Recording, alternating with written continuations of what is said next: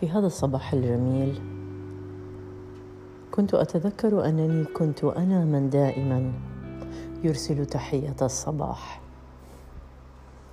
من النادر جدا أن أجد رسالة منه. تلقي تحية صباح أو مساء.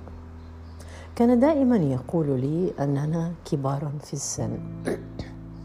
لسنا مراهقين. حتى هذه كان يبخل بها. أبسط الأمور التي يتعامل بها بني البشر. كان يراها بصورة تافهة جدا. نادرا جدا. ما كان يلقي تحية الصباح.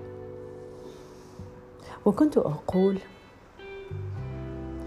معلش سيتغير يوما. قد يحس يوما بأنني مختلفة.